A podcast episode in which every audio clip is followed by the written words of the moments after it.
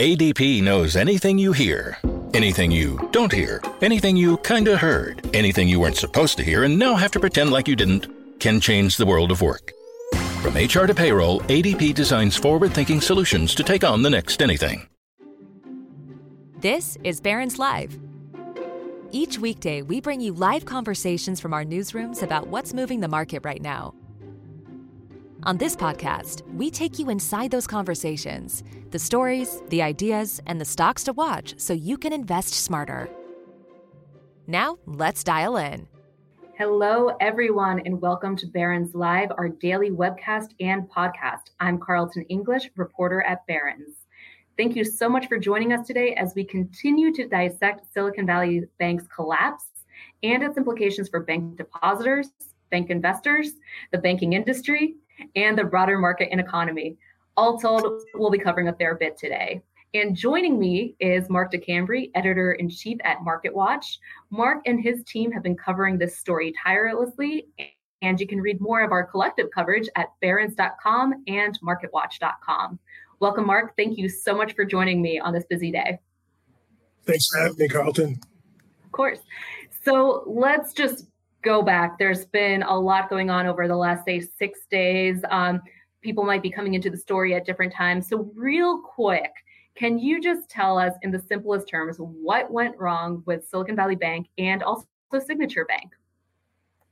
Yeah, so we had an environment in which um, interest rates were going up uh, pretty pr- pretty precipitously, and um, a lot of uh, you know depositors were withdrawing uh, their deposits and finding other opportunities, other uh, richer yield bearing opportunities. Um, so the whole setup where the Federal Reserve has been hiking interest rates uh, made a lot of should have been good for banks, by the way, should have been really good for a lot of banks. Um, but some banks weren't as positioned well for that. Um, certainly, Silicon Valley Bank wasn't super positioned well for a higher interest rate environment because they had a lot of uh, short term borrowings and a lot of duration risk, uh, a lot of long term debt um, that was yielding much lower than the new issued debt. Um, so withdrawals uh, were uh, a really big problem for, for both of those banks, both Silicon Valley and uh, and Silvergate. And it comes at a time where there's just a lot of concerns about the economic backdrop, whether or not we're heading into recession that's kind of in a nutshell. There's a lot a lot more wrinkles to that for sure. Absolutely. I mean, a lot more wrinkles, a lot more we're probably going to be finding out over the next few days and weeks. Um, one thing though, so we did have this depositor flight at Silicon Valley, at um, Signature, and at excuse me, Silvergate. Um, but I think one thing that's pretty remarkable is the swift response that we got from regulators in addressing this. Um, over the weekend, there was, you know, a real fear about, you know, the safety of the banking system. So maybe if we can just quickly dial back and say, what did regulators do over the weekend to try to restore some faith in the banking system? Well, there's a lot of concern about the uninsured deposits for uh, Silicon Valley Bank in particular. Um, and that was a lot of discussion. There was a lot of debate um, on Wall Street among, you know, high profile uh, observers and industry players just thinking about the implications of having a very large bank that caters to uh, startups and and you know early stage companies going under, and whether or not you could have a flight in other banks um, because there weren't uninsured uh, or, or, there were uninsured depositors in in silver um, in Silicon um, Valley uh, Sil- Silicon uh, Valley Bank. They needed to make sure that the uninsured uh, pieces were were covered, and that's ends up to be what the, the, the regulators did. They wanted to make sure that that end because a large portion of the Silicon Valley Bank wasn't uninsured. So they wanted to make sure that they could protect that and there wouldn't be potential spillover. So you want to also open a program that allows other banks to offer up their own collateral, which could be underwater too, because interest rates have increased. Um, that means the price of bonds have decreased. If you're holding duration risk, um, that is longer dated bonds, um, it was giving the, the, other banks the opportunity to basically uh, pass that on to, to, to the government. Um, no question that, no questions asked, and that's a necessary thing to at least guard against the possibility of a spillover to other institutions, which is part of the risk here. Um, not that there was systemic risk in the same way that we saw systemic risk during the great financial crisis. Um, this was a different level. This was cons- this was trying to to to make sure that we didn't get to that point, right? Um, so that was some of the efforts, broadly speaking, were to protect the uninsured and to give a signal to the broader financial um, institutions that the, the banking system is is strong and we're here to protect it. Absolutely. And I think that there's also this multi pronged effect of protecting the uninsured. I mean, a lot of people think, okay, it's just one account holder that we're protecting. But in the case of Silicon Valley Bank, these were largely business accounts. So those large uninsured deposits, that was payroll, that was payments to vendors, that was, you know, the effects of that were much more widespread than, and you don't want to minimize any of this, of course, but a handful of people perhaps losing money. It could be a bunch of employees not getting their paycheck. Um, I just want to say we are getting a ton of questions. Um, so I do encourage you to keep sending them and we will try to address them within uh, the course of this conversation. Um, but I do want to go back to something that you just said, Mark, which was the comparisons to 2008. I know you and I were talking briefly where, you know, over the weekend, uh, you were reporting at that point. I was working in wealth management. I remember that September 2008 weekend and what that felt like. And understandably, a lot of people's minds went to that when we heard about a bank collapsing. Can you say a little bit more about why this time, so called, is different? Yeah, I mean, this is a really fragile time for the economy, right? So the Federal Reserve has um, is determined to raise interest rates to cool the economy because inflation has gotten a little bit out of control. Um, they want to manage inflation. Um, above, that's one of their mandates, right? You know, price stability and employment. Um, the the inflation piece, the price stability piece, is what they're most focused on right now. So they've been lifting interest rates to um, federal funds um, and in tandem, uh, other borrowing costs have been going up.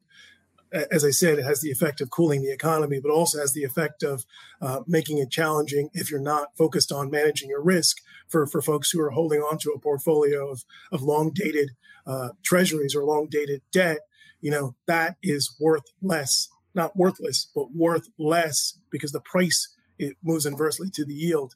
And so if you're a bank holding on to that stuff and you're not holding it to maturity, you're likely going to be looking at losses. So that that's part of the backdrop to, to what we're looking at now. And I said earlier that usually, you know, because banks borrow short and lend long, an environment of climbing or increasing interest rates should be good for them. Uh, but not all the banks were were managing their risk as, as, well. Silicon Valley seems to be one of those institutions. Um, that was part of the weekend concern, right? You had a bank that more or less hadn't really been on people's radars. We've seen we've seen stories about you know some of these issues coming to light, but to have it go under so rapidly, seemingly rapidly, within a 48 hour period, have, have have shut down by Friday, raised a lot of concerns about what else is there, right?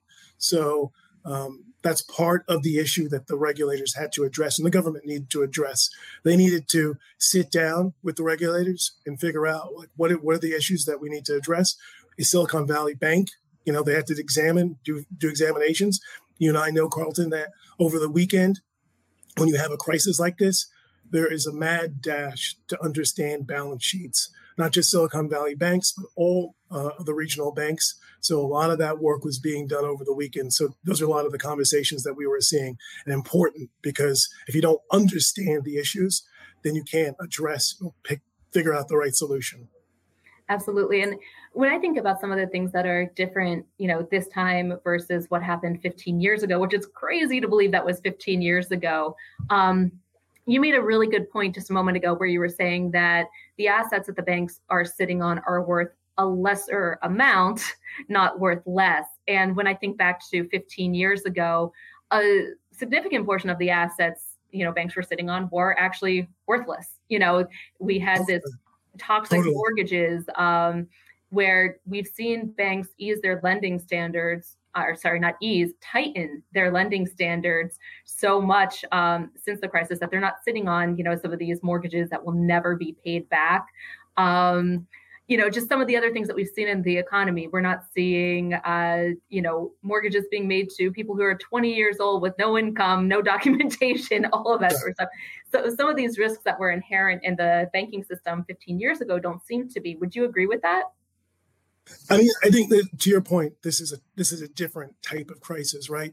This isn't, um, you know, banks or institutions holding toxic, um, you know, debt, you know, esoteric mortgages that were proliferated across you know that you found in insurance companies and that you found under your mattress. This is this this isn't that because in that case those assets weren't marked to market right? So you know you were in, in that situation you were you were looking at you know banks and institutions holding on to assets that were were near zero or or or much lower than they originally bought. And and because of accounting rules they need to actually you know either put up more collateral or you know raise more capital to address um, address those those potential losses. Um, so this wasn't that. Um, this was a situation in which you know duration risk or the or the risk of holding on to certain types of assets you know the the basic setup for these institutions is to match their assets with their liabilities, but also to match the duration of those those liabilities.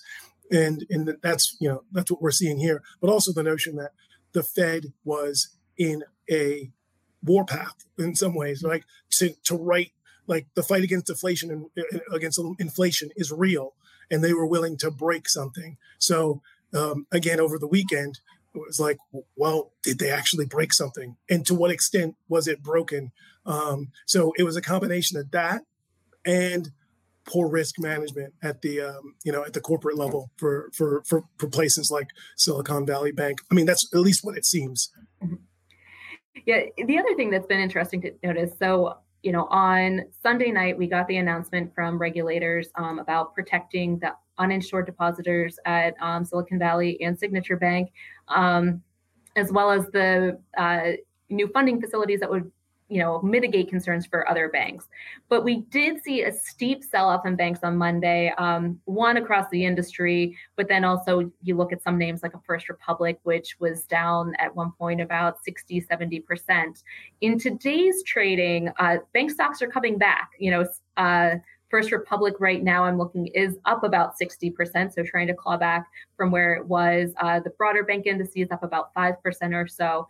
Do you think that this is a rally to be sustained? Do you think that maybe there was too much selling at the end of last week, early this week? You know, what's your outlook on the sector for now? You know, I guess two, two things. Um, one, there was a lot of shoot first, ask questions later right? There was a lot of was the was the what the Fed did or what the government did broadly was that sufficient to um, address the concerns? What were the concerns? Where are the bodies buried? That's how that's how basically the, the market operates. You know, it's a discounting mechanism. It looks for um, the worst case scenarios.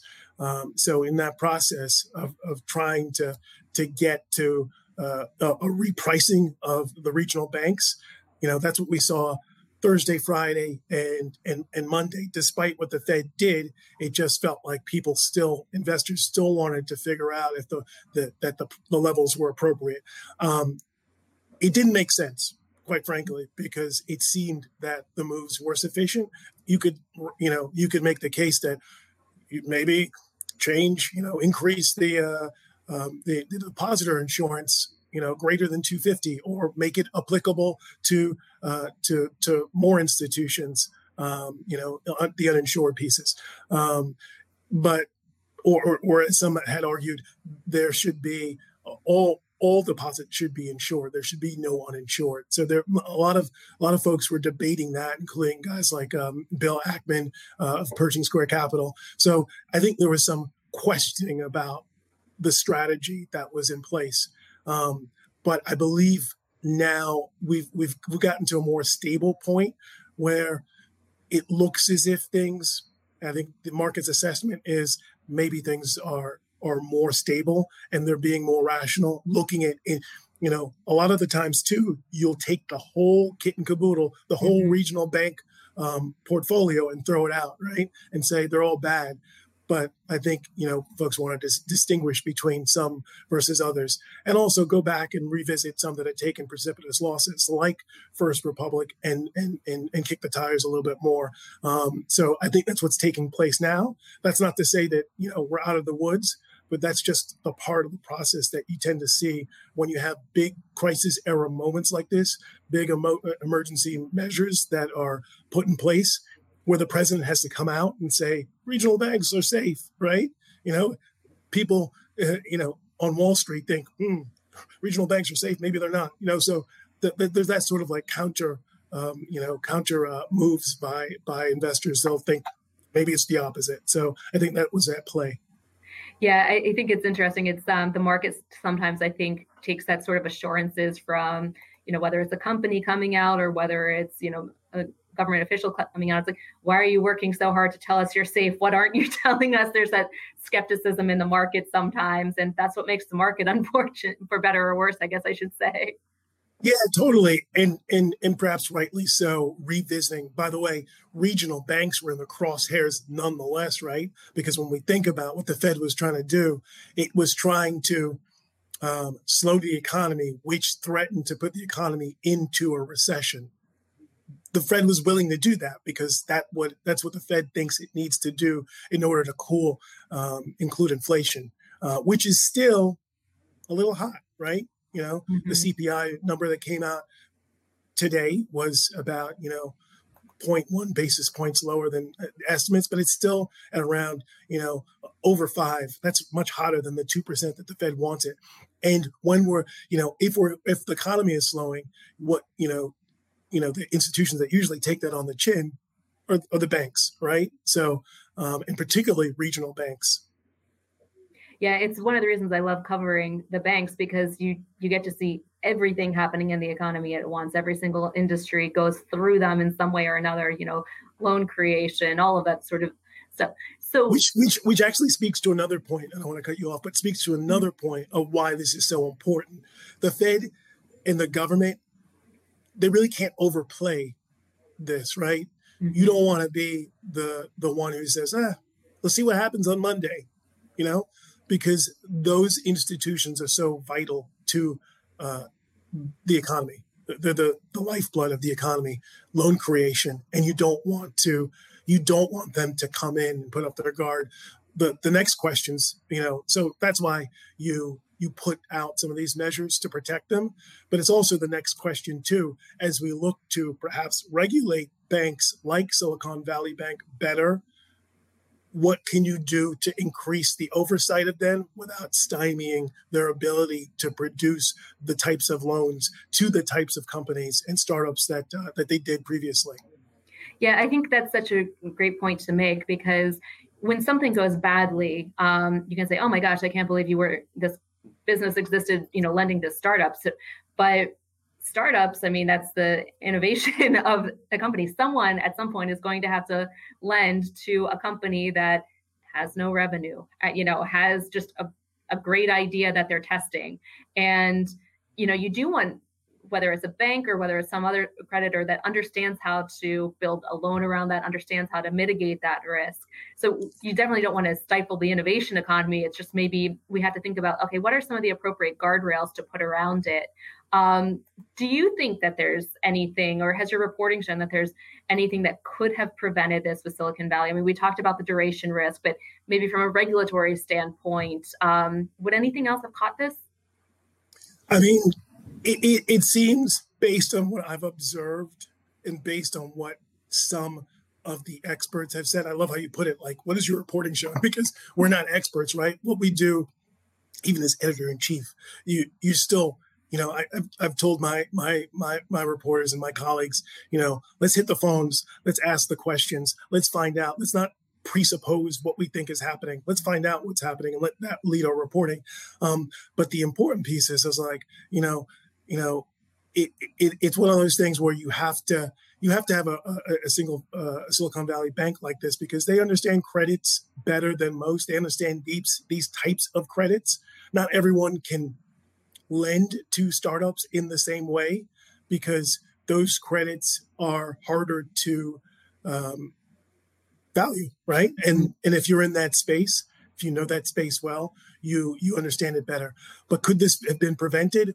Um, some of what I've seen say yes, pretty clearly. I mean, um, I know I've seen reports saying that they didn't have risk a risk manager, um, you know, on hand for for a, a long time, um, and certainly during the, the, the lead up to this.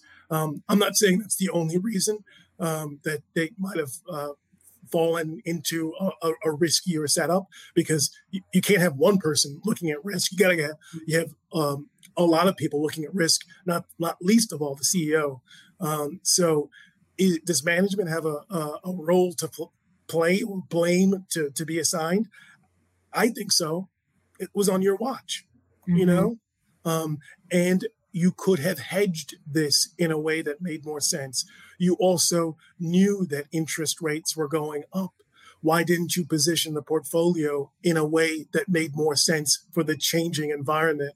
Um, easier said than done based on the portfolio setup, but something that you, as an institution of that scale, of that caliber, you need to do, right? And you also need to do that because it's not just important from a risk profile standpoint, but because you're vitally important to that entire community um, in terms of startup, uh, ag tech, biotech, um, all those things we talked about. That's super important. So not easily replaceable.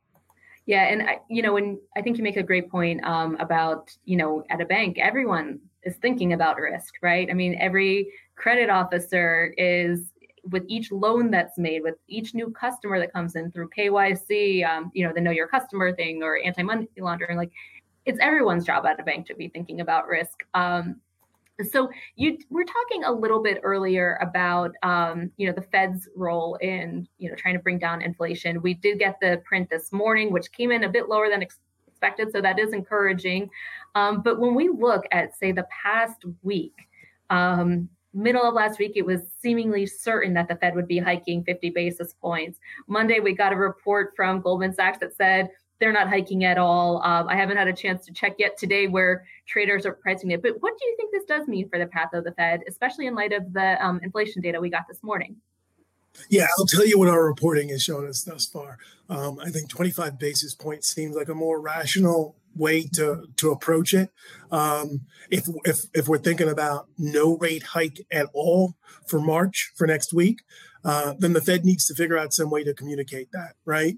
Um, some mysterious way to to call someone up and say, hey, um, you know, this this is this is the story and and that's you know not in any kind of nefarious way, but just because they've been uh, the Fed has been super communicative. They don't like to surprise people. Um, but to your point, we have shifted from this this um, level where we're thinking about 50 basis points.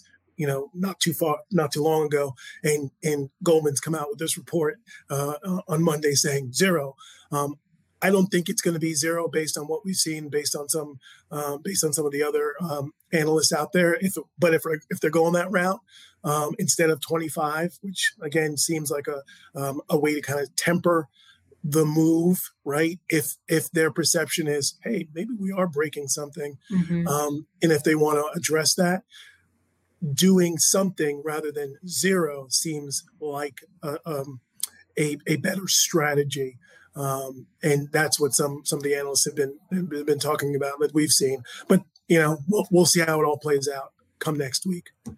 Yeah, absolutely. And I mean, the argument that I'm hearing um, in my reporting as well for you know a 25 basis points is it signals we're still taking inflation seriously, but we're also aware of the risks that just happened. So it's almost like a we're going to let this simmer and understand. the Fed always says it's data dependent. So you know the Fed just got a lot of data over the last week or so, and it, from my reporting, it people are saying it would make sense for them to maybe not do the 50, show that they're still serious about getting inflation under control, but um, maybe do the 25.